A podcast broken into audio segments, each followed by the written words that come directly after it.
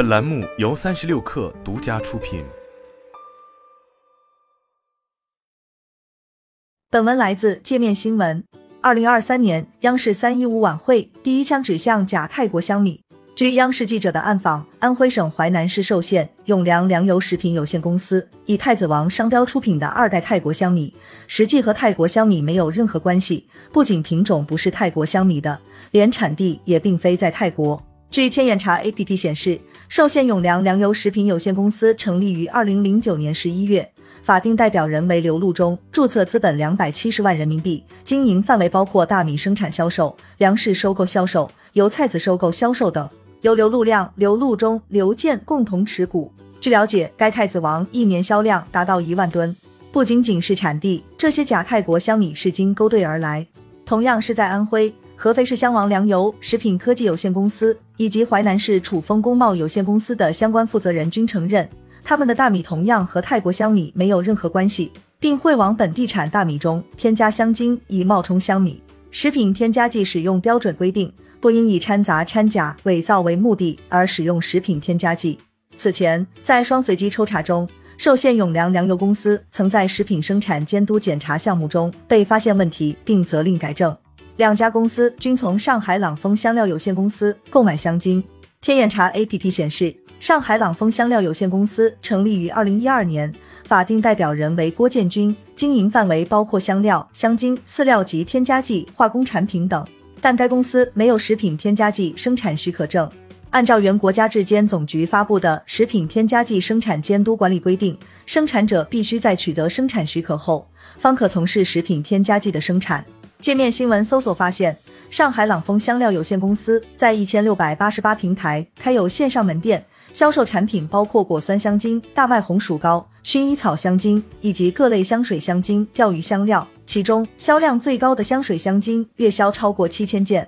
目前该页面已经被违规操作而被停用。在一六八八平台上，以泰国香米香精为关键词也搜索不到相关产品；而在另一个名为爱采购的网站搜索泰国香米香精，仍能搜出一百二十二件相关商品。天眼查数据显示，我国目前有超八千家香米相关企业。从地域分布上看，广西、山东以及湖南三地香米相关企业数量最多。分别拥有七百七十余家、六百八十余家以及五百四十余家。天眼查风险数据显示，从事香米相关的业务企业中，百分之一点九的相关企业曾出现法律诉讼，百分之十六点四的相关企业曾出现经营异常，百分之一点一的相关企业曾出现行政处罚。卖假米为何有利可图？主要是因为泰国香米在中国的市场足够大。大米按照基因主要可以分为鲜米、精米、鲜糯米和精糯米四种。泰国香米属于鲜米的一种，直链淀粉在百分之二十以下，这使得煮熟的米饭外表晶莹剔透，口感柔滑，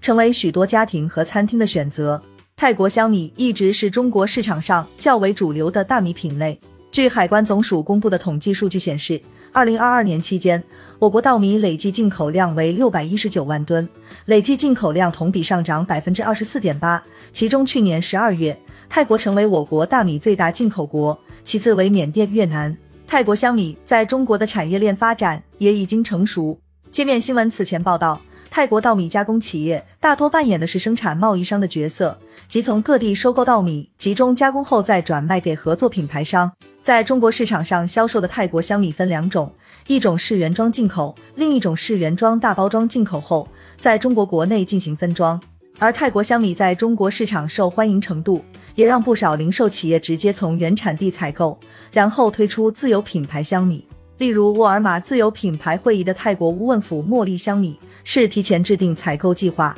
从泰国原产地直接进口。旗下有金龙鱼、香满园等多个大米品牌的益海嘉里，其泰国香米品牌为香纳兰。他们与泰国出口商合作更为深入，还在泰国乌汶府建成一万余亩香纳兰专属的生态基地。不过，近来泰国香米的价格也逐渐走高。自去年十一月以来，作为亚洲大米基准的泰国大米价格已累计上涨了百分之二十三，最新升至了每吨五百二十三美元，为二零二一年三月以来的最高水平。泰国大米出口商协会名誉主席 c h p i Office Wang 指出，泰国是第二大大米出口国，但随着泰国大米价格越来越贵，新订单已经开始放缓。中国和马来西亚的买家正在转向更便宜的替代品。虽然中国大米进口量全球最多，但和庞大的国产大米市场相比，还只是相对很小的一部分。此外，中国市场上除了泰国香米之外，也还开始流行日本大米等品类。大米作为中国人最为热爱的主食，有着巨大的市场空间。